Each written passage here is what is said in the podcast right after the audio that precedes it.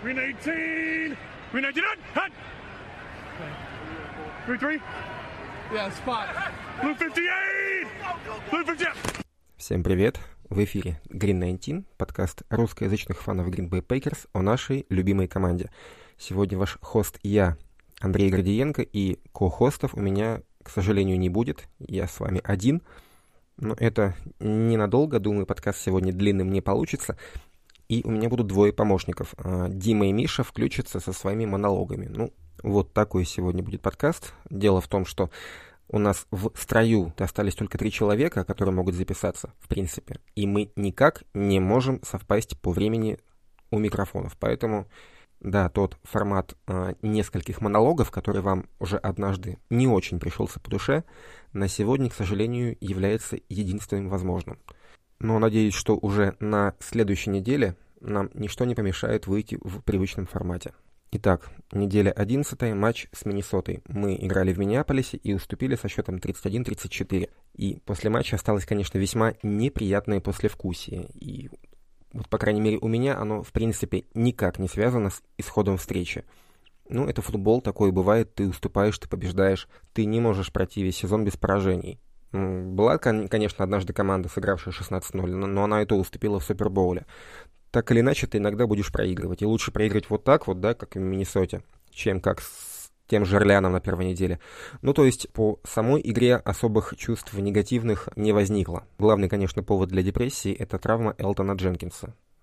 Наш, наверное, самый универсальный линейный и один из моих любимых футболистов, которого, может, кто-то помнит, я его уже в Hall of Fame потихонечку сватаю, заявляя, что если он будет здоров, он будет в кантоне. К сожалению, здоровье он свое немножко на этой неделе потерял у Элтона порваны связки, и это наши третьи кресты в этом сезоне, и четвертая травма out for season.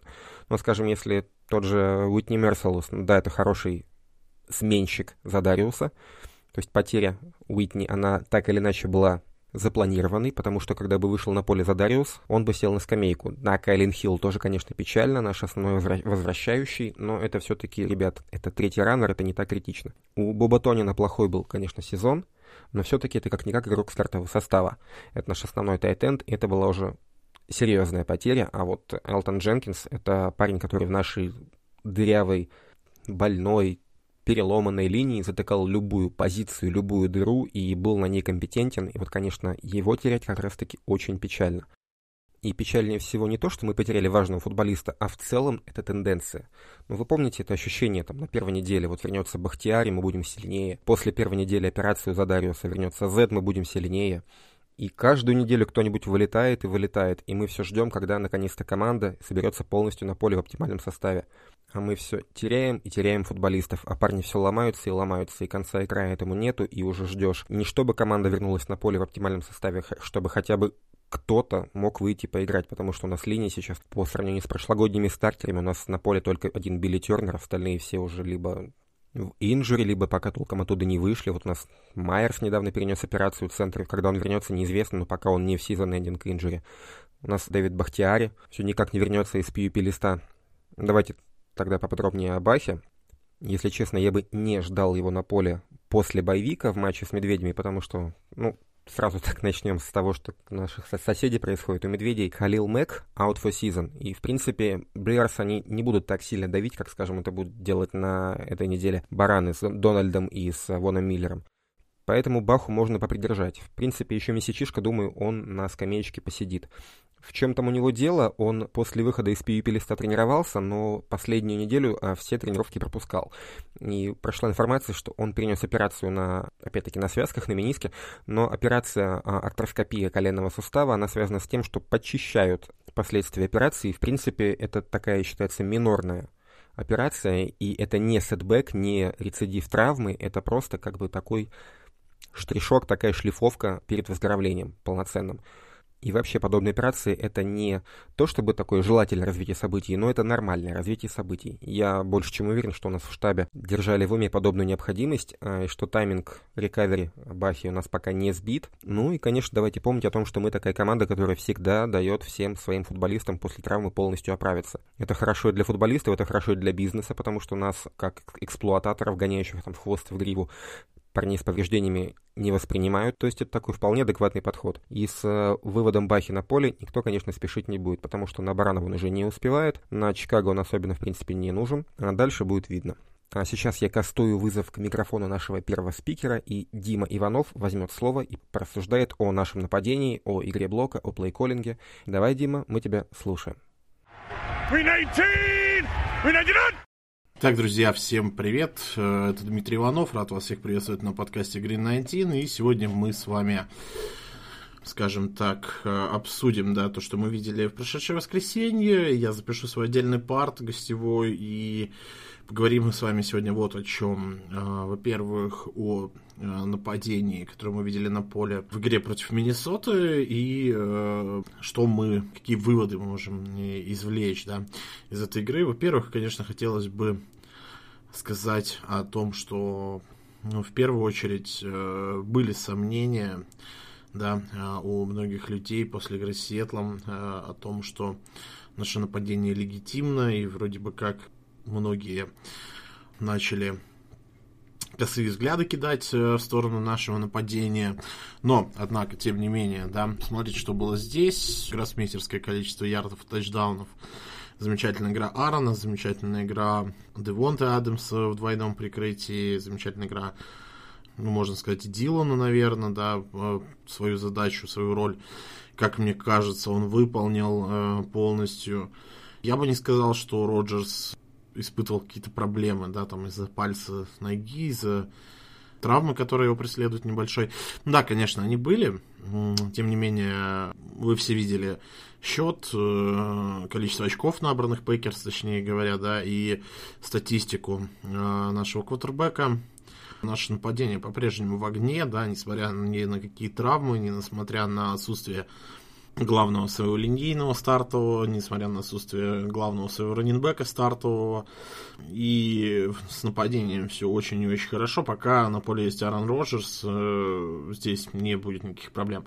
Тем не менее, э, опыт игры с Сиэтлом предыдущий показал, что даже Аарону нужно тренироваться, тренироваться с первой командой, тренироваться постоянно. А, и я уверен, что вот эта первая половина, это была как раз-таки та самая вкатка, да, которая нужна была Роджерсу э, с небольшим количеством тренировок после короны и после пропуска тренировок из-за пальца. Так вот, я сказал без одного линейного, да, и так вот хочется немного э, поговорить о том, как э, блок наш вообще в целом отработал в этой игре, да, с Элтоном Дженкинсом, без Элтона Дженкинса. Ну и хочется сказать, что в принципе, несмотря на то, что были нарушения э, со стороны блока, да, но тем не менее игра-то была достаточно качественной и изобиловала очень э, хорошими моментами. Аарон, в принципе, получал то время, которое необходимо ему. И, э, опять же, работала Флера, э, которая будет еще важнее в следующем матче. Давайте уже плавно перетекать в то, что нам предстоит увидеть. А предстоит нам увидеть э, следующий состав линии нападения, который сейчас, э, в принципе, предрекают. Э, это Йош Ниман, Нейман, или как же его все-таки правильно, называть на позиции левого текла, Джон Раниан на позиции левого гарда, Лукас Патрик на позиции центра, Ройс Ньюман на позиции правого гарда, ну и самый опытный в этой когорте это Билли Тернер на позиции правого текла. Вот, э, отсутствует Дэвид Бактиарий, не торопится его активировать, тренерский штаб потерян до конца сезона. И не дай бог еще даже и если будет сложное повреждение, потому что, ну, это всегда непростые повреждения, начать следующий сезон. Элтон Дженкинс, ну, вы помните, да, Дэвид Бактиари выбыл в концовке прошлого сезона, не играет до сих пор. Половина, больше половины уже этого сезона прошло. А, так вот, что нам ждать, э, какие у нас перспективы? Ну, во-первых, э, независимо от соперника, да, который у нас будет до боевика, а, я бы ждал сейчас э, работы, прежде всего, от Лафлера, да. Мы помним, что а, Лафлер умеет э, подстраиваться, умеет э, хорошо готовиться к матчам, скажем так, домашняя подготовка, это его сильный, сильная сторона, да. Лафлер должен что-то придумать. а, на следующую игру в плане быстрого релиза. Аарон Роджерс уже в этом году показывал игры с чрезвычайно быстрым релизом, а, чрезвычайно быстро избавляясь от мяча, и я думаю, что он сделает это еще раз. То есть Лафлер должен будет построить э, свою игру на коротком быстром пасе, скринах э, и выносе. Тем не менее, на кого бросать, да, э, есть Джей Дилан, который вроде бы как номинально не ловящий.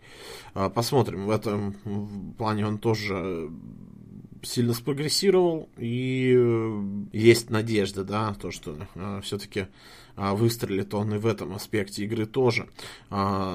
Плюс, не стоит забывать, против кого мы играем. Да, мы играем против Рэмс, и э, сладким этот матч тоже не будет. Я даже не буду вам напоминать состав э, бокса и пасраша Лос-Анджелес Рэмс. И не буду напоминать о том, что Рэмс будут жаждать реванша на Лэмбо.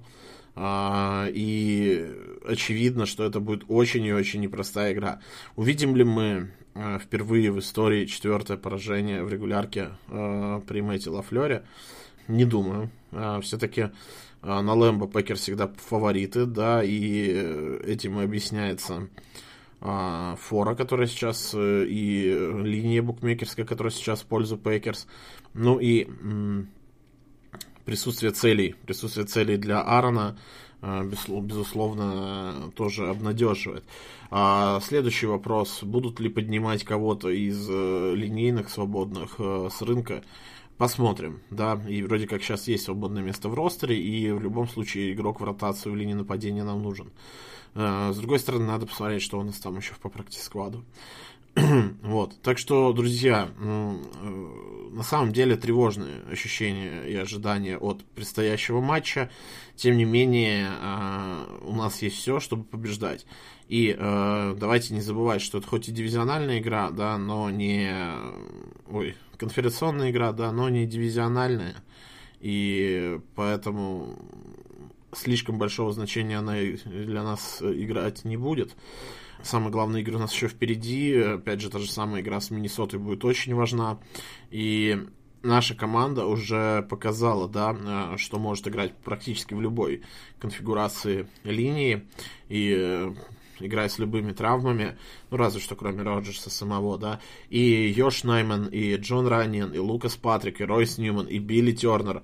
Это игроки, которые уже не раз э, так или иначе зарекомендовали себя э, с наилучшей стороны в, в отдельных эпизодах. Да, не без э, косяков, естественно. Не ошибается только тот, кто ничего не делает. Э, ну и суперзвезды, да, а, типа Дэвида Буктиари и Элтона Дженкинса. Вот. Но будем надеяться, что Дэвид скоро вернется после боевика, а Элтон не пропустит больше, чем концовку этого сезона и межсезонья, и будет доступен, ну, может быть, в начале следующего сезона. И э, будем уповать на тренерские навыки и качества Мэтта Лафлера и огонь Аарона Роджерса, который на Лэмбо точно не захочет уступать. Вот, поэтому держим кулачки, друзья. Ничего нового, наверное, я для многих из вас не сказал, потому что я всегда, всегда в любом случае хочу поддержать нашу команду, поэтому смотрим футбол в воскресенье, подписываемся на канал Packers News в Телеграме. Болеем за Гринбей и смотрим, конечно же, футбол на Touchdown TV, где мы Гринбей обязательно покажем. Вот. Э, поэтому всем спасибо, друзья. Слушайте подкаст Green 19 и болейте за Green Bay Packers. Green 19! Green 19! Я, пожалуй, дополню Диму и напомню вам начало этого сезона, когда Аарон в матче с Новым Орлеаном был такой, ну, очень сам не свой, и на второй неделе он тоже очень долго вкатывался, и уже во второй половине матча он стал все-таки играть в футбол. Что-то похожее мы видели и сейчас. Почти весь матч с Сихокс он был не в своей тарелке. И где-то, наверное, четверти полторы с Миннесотой наш offense тоже не работал. Не было тайминга, не было ритма, не было, в общем-то, адекватных кондиций банально у нашего квотербека. И вот где-то вот с середины второй четверти с Миннесотой наш offense заработал такое зеркальное получается отображение. А в начале сезона не было тонуса, пришлось долго вкатываться полтора матча. Вот сейчас не было тонуса после ковида, после пропуска тренировок. И самое интересное, что у нас по большому счету не было никогда возможности оценить нехватку тонуса у Арона. Он либо играл с самого начала и до конца сезона, либо выбывал надолго. Такого, что вот он пропускал матчи и не мог даже с командой увидеться, у него пока в карьере не было, до ковида. И такого межсезонья, когда он вместо тренировок занимался нервотрепкой и фанбазы, и нервов э, нашего коучинг-стаффа, тоже, в принципе, не было до сих пор. То есть мы даже не могли оценить, зависим ли Аарон Роджерс от игрового тонуса. А сейчас я вам хочу напомнить, что в последние годы мы довольно-таки неудачно играем после боевиков, после того, как у нас были выходные дни. Я не готов утверждать, что все эти поражения были из-за того, что у нас был плох Аарон, но футбол — игра командная, и всегда одна из причин поражения — это недостаточно хорошая игра твоего квотербека. Скажем, с Миннесотой тоже можно было бы начать пораньше, возможно, у нас не было бы таких проблем. Так что у нас есть теперь вполне приличный sample size. Мы знаем, что Аарон плох после простоя, Аарон плох а не в тонусе, Аарон плох после боевика. Возможно, что это одного поля ягоды. А еще я соглашусь с Димой по поводу того, что все-таки вселяет оптимизм тот факт, что наш offense нащупал ритм, что мы играли очень здорово в нападении, почти весь матч, но не весь, к сожалению. И, в принципе, боязни за будущее нашего offense а нет. То есть у нас нет никакого setback а, мы не встали колом, мы не потеряли игровой ритм, мы все еще хороши, и надеюсь, что, в принципе, до конца сезона мы будем продолжать ехать на тех же оборотах. Даже, в принципе, если мы их не будем наращивать, но хотя бы удержим на нынешнем уровне, в принципе, этого достаточно для самых высоких достижений. А теперь я поговорю о защите, и давайте я сделаю такой стейтмент. Нам в этом матче ну, реально не повезло тот, кто внимательно видел матч, помнит, что, в принципе, у одного Сэвиджа должно было быть три перехвата. И окажись хотя бы один из них в официальном плей-бай-плее, то есть стань э, официальным колом, то тогда мы бы победили. А так вот, ну, bad luck, неудача, не повезло. Этот момент с перехватом в редзоне, когда Кингсли Кики, тоже, кстати, сыграл отличный матч, он на самом деле делал все правильно. Но да, он попал шлемом в шлем Казинсу, это нарушение, закон суров, но это закон. Конечно, может показаться, что это несправедливо. Конечно, может показаться, что этот эпизод не влиял на итог розыгрыша, что там так или иначе был бы перехват, но нельзя бить шлемом в шлем. Или тот перехват Казинца в концовке, когда он чуть-чуть не удержал мяч. Какой-нибудь сантиметр мяча в руках влево-вправо, и был бы вполне легальный перехват. Но не сложилось. И я бы, конечно, не стал как-то нашу защиту переоценивать по итогам матча с Сихокс. Да, это первое впечатление, ух, нифига себе, ноль очков. На самом деле мы играли с больным Уилсоном, он пока еще не выздоровел. Вот у меня вот был случай в биографии, когда я неудачно принял подбор в баскетболе на безымянный палец, и потом болевые ощущения в пальце продолжались около, ну, наверное, полутора лет. А Рассел Уилсон как раз только что залечил себе палец. И в матче с нами он все снэпы играл из шотгана, ни одного снэпа из-под центра. Дело в том, что при снэпе из-под центра ни квотербек, ни центр мяч не видит. Он наугад, по сути, передается, и всегда есть небольшой шанс неудачно попасть в палец. А поскольку Уилсон его не залечил, он играл только из шотгана. Конечно, это сразу рубит пополам плейбук, половина плеев идет лесом. Конечно, это признак того, что квотербек еще не полностью здоров. Так что не переоценивайте 0 очков Сихокс. Это, конечно, был флюк. Да, и в конце концов, и Кирк Казинс очень качественный квотербек. Я вот вечно его защищаю перед ведущим основным каналом Vikings News, хотя Дима его очень не любит. У Казинса в этом году на данный момент 21 тачдаун и 2 перехвата. Тогда как у того же Аарона столько же тачдаунов, но 4 перехвата. У Казинса в этом году больше ярдов, у него лучший процент комплитов, в общем-то, вполне себе адекватный квотербек очень высокого уровня. Так что удивляться тому, что он так уж наше секондари разутюжил, в принципе, не стоит. Да, и пара ресиверов. В принципе, у Миннесоты одна из лучших в НФЛ. Джастин Джефферсон так вообще, по-моему, топ-5, наверное, ресивер вообще всей лиги. Ну и, конечно, стоит иметь в виду, что потеря сразу двух игроков по сраша, Уитни Мерсулуса и Рошана Гэри на этот матч, конечно, повлияла. Да, мы давили на Казинса, но это были не те давления, когда он там спешно выбрасывает мяч. Да, мы на него давили, но давили слишком поздно. Да, мы давили, но это было давление там по краям, а не по центру. Да, конечно, мы ему мешали. 40% давления на всех снэпах — это очень прилично, но мешали недостаточно сильно.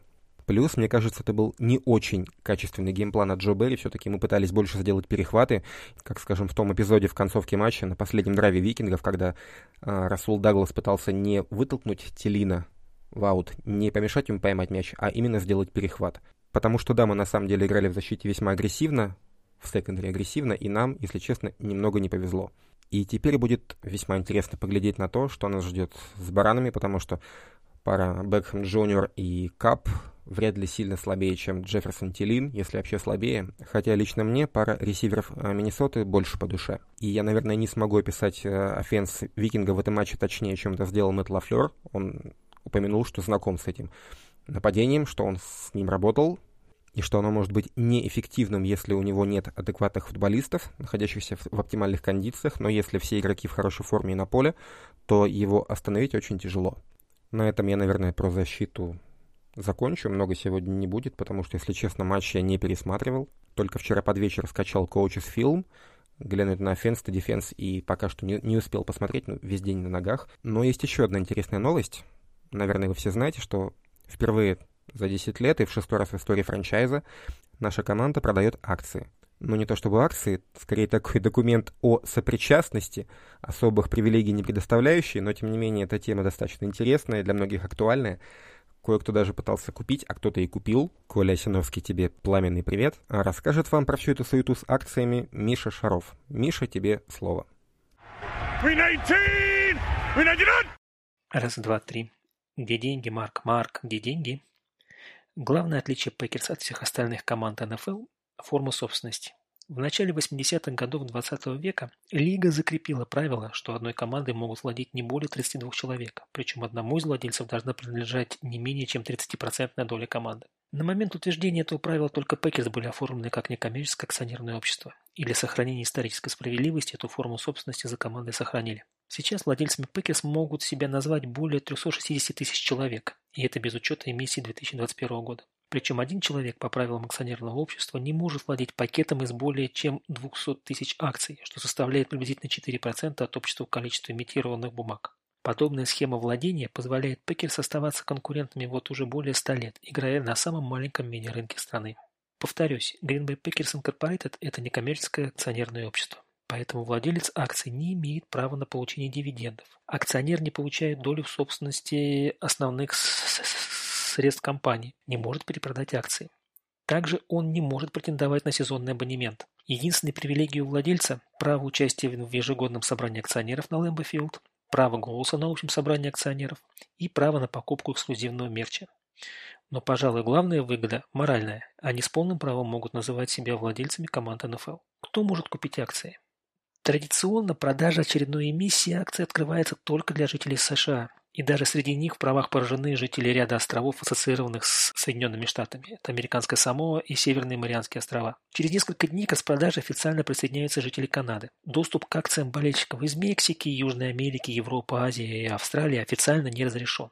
Единственная легальная возможность для них стать владельцем – это передача акций от близкого члена семьи. Другими словами, надо жениться или выйти замуж за акционера Packers. Чтобы нивелировать преимущество одного клуба от практически неограниченной возможности фондирования, НФЛ наложил ограничения на денежные средства, полученные от продажи акций Packers. Их нельзя направить на зарплаты игрокам и работникам клуба, нельзя использовать для продвижения клуба на каком-либо рынке. Фактически единственный легальный способ их потратить – вложить в развитие клубной инфраструктуры, стадиона, тренировочного комплекса, реабилитационного центра. Например, проект Titletown а не может быть финансирован из денег, полученных э, за акции, так как он направлен на извлечение прибыли из туристов и никак напрямую не связан с командой. А строительство новых трибун – действие легальное, развитие домашнего стадиона прямо э, разрешено. Packers стали акционерным обществом 18 августа 1923 года. В тот день было продано тысячи акций по 5 долларов за штуку. Каждый акционер помимо акций обязался выкупить не менее шести сезонных абонементов. В 1935 году вторая эмиссия акций позволила Packers выручить еще 15 тысяч долларов и фактически в очередной раз спасла команду от банкротства. В тот же год произошла реорганизация акционерного общества в форму, которое действует и поныне. Количество акций в обращении сократилось до 300 штук. В 1950 году очередная эмиссия акций была направлена на предотвращение переезда команды из Гринбей э, в другой, более крупный город Америки, что было вызвано возникшей конкуренцией с вновь создавшейся лигой. Было выпущено 9700 акций, плюсуем предыдущие 300 штук от 1935 года, из которых продали 4700. Стоимость одной акции составила 25 долларов. Тогда же было введено правило, ограничивающее максимальную долю владения франчайзом двумястами долями, то есть двумястами акциями. В 1997-98 годах действующие акции подвергли сплиту, разделу. Одна существующая акция была поделена на тысячи частей. Это дало гигантское преимущество тем 1940 владельцам первых выпусков. По сути, жители Гринбей и их наследники из владельцев. На собраниях акционеров количество их голосов увеличилось фактически в, в тысячу раз. Тогда же, на рубеже 97-98 года, было имитировано 400 тысяч новых акций по цене 200 долларов за штуку. Инфляцию так себе прикидываете, да? Одна акция по 25 долларов и одна тысячная акции по 200 долларов. Из этих новых 400 тысяч акций было продано всего 120 тысяч 10 ценных бумаг. Новые 105 989 владельцев внесли в кассу франчайза более 24 миллионов долларов, которые потом были направлены на редевелопмент Field. Стадион обрел те формы, которые вы видите сейчас во время трансляций. Атриум, магазин атрибутики, джамбатроны, закрытые ложи. И, наконец, в 2011 году 143-миллионный проект реновации стадиона был наполовину профинансирован через новую эмиссию. 269 тысяч акций по 250 долларов каждая были проданы в течение трех месяцев. Впервые акции были предложены жителям Канады. А одна ценная бумага вместе с правами владения была передана действовавшему в тот момент президенту США Бараку Обаме. Что сегодня? Выпуск 2021 года это 300 тысяч акций стоимостью 300 долларов каждая. Продажа их происходит онлайн на сайте Packers до 25 февраля 2022 года или пока не будет продана последняя акция. В настоящий момент реализовано порядка 130 тысяч ценных бумаг. Вся прибыль будет направлена на обновление видеоэкранов, реновацию и развитие конкурса э, главного зала стадиона, а также на ряд других проектов, связанных с Лэмбо Филд и тренировочным центром имени Дона Хадсона. К сожалению, нам остается лишь наблюдать за этой активностью. Никаким легальным способом мы повлиять на это не можем. И отдельное мое поздравление двум официальным, теперь уже владельцам Green Bay Packers, Нику и Ибрагиму. Ребята, вы молодцы, и мы вам завидуем. Всего доброго. Так, значит, Ибра тоже владелец. Ну что ж, тоже тогда поздравляю. Ну, следовало ожидать, он все-таки из Висконсина. Ну что ж, кто-то покупает акции, а кто-то отвечает на вопросы слушателей. Акций у меня нет, так что... так, где там ваши вопросы? Нас спрашивает Алекс Полищук. В связи с забитой платежкой, какие позиции необходимо усилять через драфт в первую очередь? Ответ на этот вопрос будет известен в марте, после того, как мы отработаем с выходящими на рынок нашими свободными агентами. У нас пока что подвисла ситуация с Аароном Роджерсом, у нас пока что free agent будущий Даванте Адамс. Есть ли смысл продлевать Адамса без Роджерса? Все, мы это, конечно, увидим. Второе, это, скажем, тот же Задариус Смит, потому что на будущий год у него cap hit 28 миллионов, экономия в случае cut а 16 миллионов, а серьезная травма спины это всегда очень плохо для игрока фронта защиты. Вполне вероятно, что он у нас окажется за бортом, и его просто уволим. Каких денег захочет Девондре Кэмпбелл, тоже хороший вопрос.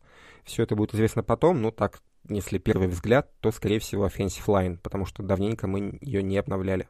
Как бы Джош Майерс, да, не в счет, и тем более это второй раунд, а вот последние годы у нас как-то все skill позиции в защиту или в offense. Но опять-таки это очень такие далеко идущие прогнозы, и будет видно в конце марта. Пока что спешить с выводами некуда. Иван Дырков пишет, вопросов особо нет, боль пустота от потери важного стартера. У нас тоже, чувак, у нас тоже. Если хочешь порцию оптимизма, то давай честно, потеря Дженкинса очень печально, но не критично. Главное, чтобы те, кто у нас сейчас в инжури или пока не выходит на поле, чтобы все они вернулись, потому что тогда мы действительно станем сильнее. Если мы сейчас компетентны, то, в принципе, даже без Дженкинса мы все еще один из основных контендеров. Так что давай выше нос. Снова дальше спрашивает Алекс Полищук. Еще один вопрос от него. У Кросби 9 из 17 филголов в последних 7 матчах. При такой игре сколько он см сможет протянуть на багаже былых заслуг? И как смотрите на идею подписания Лэмбо на Лэмбо? Ну, я в эти ваши фэнтези не особо-то играю. Лэмбо это, по-моему, был какой-то кикер, да? Никто менять кикера, конечно, не будет. Если были, скажем, вопросы по поводу того, умеет ли Мейсон играть в футбол, то да, еще был бы повод для разговора. А так понятно, что он хороший кикер, он умеет бить, но сейчас что-то не так новый холдер, теперь еще новый лонг-снэпер. Это такой юнит, где все заточено вот на тайминг, все должно быть от зубов отскакивать. Пока что, да, нестабильно. Конечно, к нему есть вопросы, часть промахов на нем, но часть и не на нем. Проблема, по сути, не в кикере, а комплексная. Если увольнять, то мод на который не может работу юнита наладить. Но, опять-таки, никто тренера спецкоманд посреди сезона менять не будет. Я предлагаю просто смириться с тем, что у нас это будет до, надеюсь, до февраля. Вот еще нас Костя спрашивает. Костя, привет. Вопрос у меня такой. Согласны ли вы, что в предстоящей игре с Рэмзо было бы очень важно наладить выносную игру? Это позволило бы нивелировать сильный пассаж соперника и поддержать нападение Маквея на бровке. Как думаете, способен ли Лафлер справиться с такой задачей, учитывая травмы основных Алайнов и основного РБ Джонса? Ну, сложно как бы не согласиться с первой частью, конечно, мы согласны, что было бы неплохо наладить выносную игру, но тем не менее сделать это будет, очень тяжело, потому что причины описаны во втором вопросе учитывая травмы Халанина, в основном РБ Джонса. Ну, Костя, ну, справится ли Лафлер? Думаю, что пока не знают ни Лафлер, ни Маквей, ни Гудел, ни назови любое имя из 7,5 миллиардов людей на Земле. Будет матч, посмотрим, справится или нет. Думаю, что в принципе, как нужно играть, тебе уже Дима заранее ответил в своем part е про наш offense. Надеюсь, что этот ответ достаточно полный, а так-то ответ на твой вопрос «да, согласна, это было бы здорово». Справится или нет, ну, надеемся, что да. Михаил М. нас спрашивает, как вы оцениваете игру защиты и пути решения? Усиление игры этого unit а, изменение gameplan а в защите. Миш, не сочти за снобизм, но вопрос такой, аля, э, перескажи алгебру за 15 минут. Или химию. Изменение gameplan а в защите. На каждого соперника свой gameplan. На каждого соперника gameplan с учетом того, кто у нас здоров или травмирован. В зависимости от того, какая погода. Сколько наших на стадионе фанатов, которые будут шуметь на их offense, на наш defense – заставлять играть там Silent Count. Ты так легко задаешь вопросы и ждешь на него простого ответа, хотя над ответом на этот вопрос бьются там лучшие умы со времен создания футбола. Если бы я знал ответ на этот вопрос, то я бы не с тобой сейчас вообще общался в подкасте, а просил Джо Берри мне кофе принести и с Лафлером ходил бы там в бар по вечерам обсудить gameplan. Как усилить игру этого unit а? Ну, ждать, пока все основные защитники вернутся. Зет, Рашан, Джа. Да у нас, блин, трех лучших защитников нет. Вот если они вернутся, мы станем сильнее. Если нет, то мы, в принципе, и так играем нормально. Вопрос от Олега Чибисова. Как, по-вашему, вырос ли Лафлер как тренер за три года в Green Bay? Видите ли его прогресс? Получается ли у него руководить командой именно в процессе игры? Менять что-то, если изначально э, созданный план на игру не работает? Это все еще команда Роджерса? Или можно сказать, что Лафлер может быть кон- конкурентоспособным и без него? Сможет или нет, мы, конечно, увидим рано или поздно. Лучше бы поздно, конечно. Пока ответ на этот вопрос никто дать не может, потому что мы просто не видели Лафлера без Роджерса. И давайте серьезно, есть такие тренеры, кто хорош, допустим, с топовым квотербеком, может из него выжать максимум, но вот менторить слабых начинающих он не умеет. Кто-то там наоборот хорош в том, что он новичков там подтягивает, из них а, делает хороших стартеров, но при этом из элитных квотеров выжить максимум не способен. Есть же разные профили у тренеров, у любых скилл-позишн коучей у любых футболистов на поле это все слишком многогранно, и мы просто не знаем, как будет работать там тот же Лафлер с кем-то типа Мака Джонса. Ну, сможет ли он его развить. Вот со Стаффордом, грубо говоря, он будет вполне компетентен, скорее всего. А вот разовьет ли новичка, там, типа того же Трей Лэнса или там Филса, вопрос. Это разные профили, это разные специализации. Вот как тренер для Роджерса Лафлер очень хорош. Как для кого-то другого, мы пока не знаем прогресс, прогресс не то чтобы виден, виден как бы его опыт. Он набирается опыта, да, у него все еще есть такой стиль, что он готовит идеальный план А на игру, если все работает хорошо, все идет идеально, менять нечего. Вот план Б, на него не хватило ни времени, ни усилий, и если что-то пошло не так, то план Б частенько не срабатывает. Ну, конечно, видно, что он набирается опыта, что у него более разнообразные планы на игру, что он адаптируется к отсутствию тех или иных игроков в, в хадле, да, видно, что он а, набирается опыта. Это у него есть. Далее, вопрос от Сани. Разберите по полочкам наши нарушения и неброшенные флаги Минни. Вопрос дочитывать до конца я не буду. Саша, ничего личного, без обид, но вот с э, Вайнингом, нытьем по поводу судейства, это куда-нибудь там к Чикаго, к Детройту, вот не знаю, у них там есть подкасты, вот в те подкасты вопрос задавать. И тебя, и всех остальных я прошу у нас в подкасте про судейство не говорить. Судьи судят плюс-минус одинаково в обе стороны, иногда ошибаются в одну, иногда в другую, то на то выходит ноль.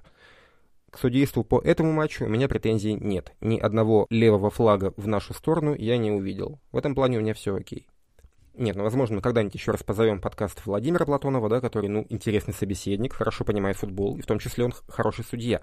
Он понимает механику судейства, разные интересные штуки расскажет, но мы сделаем это не для того, чтобы обсуждать судейство в конкретном матче. Если вы позволите, я раз и навсегда на эту тему в нашем подкасте накладываю табу. Нас спрашивает Артур. Почему такая хорошая защита от выноса и даже паса на всем поле так ужасно в нашем редзоне? Это тренерская проблема или особенность персонала? И почему эту проблему никак не удается решить? Нет улучшений по ходу сезона. Заранее спасибо. Артур, давай я тебе немного поясню. Все-таки дело в том, что защита в редзоун и на длинном поле это две абсолютно разных вещи. Не то, что абсолютно, но тем не менее это две разных защиты. Команды всегда будут играть вертикально, всегда будут играть лонгплеи, бомбы. Потому что чем меньше ты делаешь розыгрышей, тем меньше вероятность того, что твой драйвер становится из-за твоей ошибки. Именно поэтому такая, казалось бы, очевидная вещь, как делай короткие розыгрыши, жги время, делай драйвы там по 15-20 розыгрышей, оставляй offense соперника на бровке, пускай играет его защита — это легко сказать, но это очень трудно сделать. Поэтому такие матчи наперечет, поэтому все так восторгаются gameplan ом, когда команда владеет мячом 40 минут. Это очень-очень сложно, и чтобы себе жизнь облегчить, чтобы снизить шансы на ошибку, команда играет в вертикальный футбол. А против вертикального футбола у нас, возможно, лучшая пара двух глубоких safety в лиге, Эймос и Сэвидж. Ну, если не лучшая, то как бы, ну, это вопрос, ну, как минимум, дискуссионный. То есть, если они индивидуально, каждый сам по себе не лучше, то вдвоем такую пару, возможно, нет ни у кого. То есть мы хороши против вертикальной игры, против пассового футбола с бомбами, но в редзоне, если команда соперника играет там с 10 наших ярдов, сейфти стоит там, в 15 ярдах от мяча. Это очень близко. И все наши возможности сделать перехват, а все наши шансы не дать сопернику там, сделать лонгплей, они нивелированы как раз-таки тем, что long play в red зоне не делают. Весь футбол очень короткий. Да, мы хороши против длинных вертикальных пасов. Да, в этом плане наши DB ки очень большие молодцы.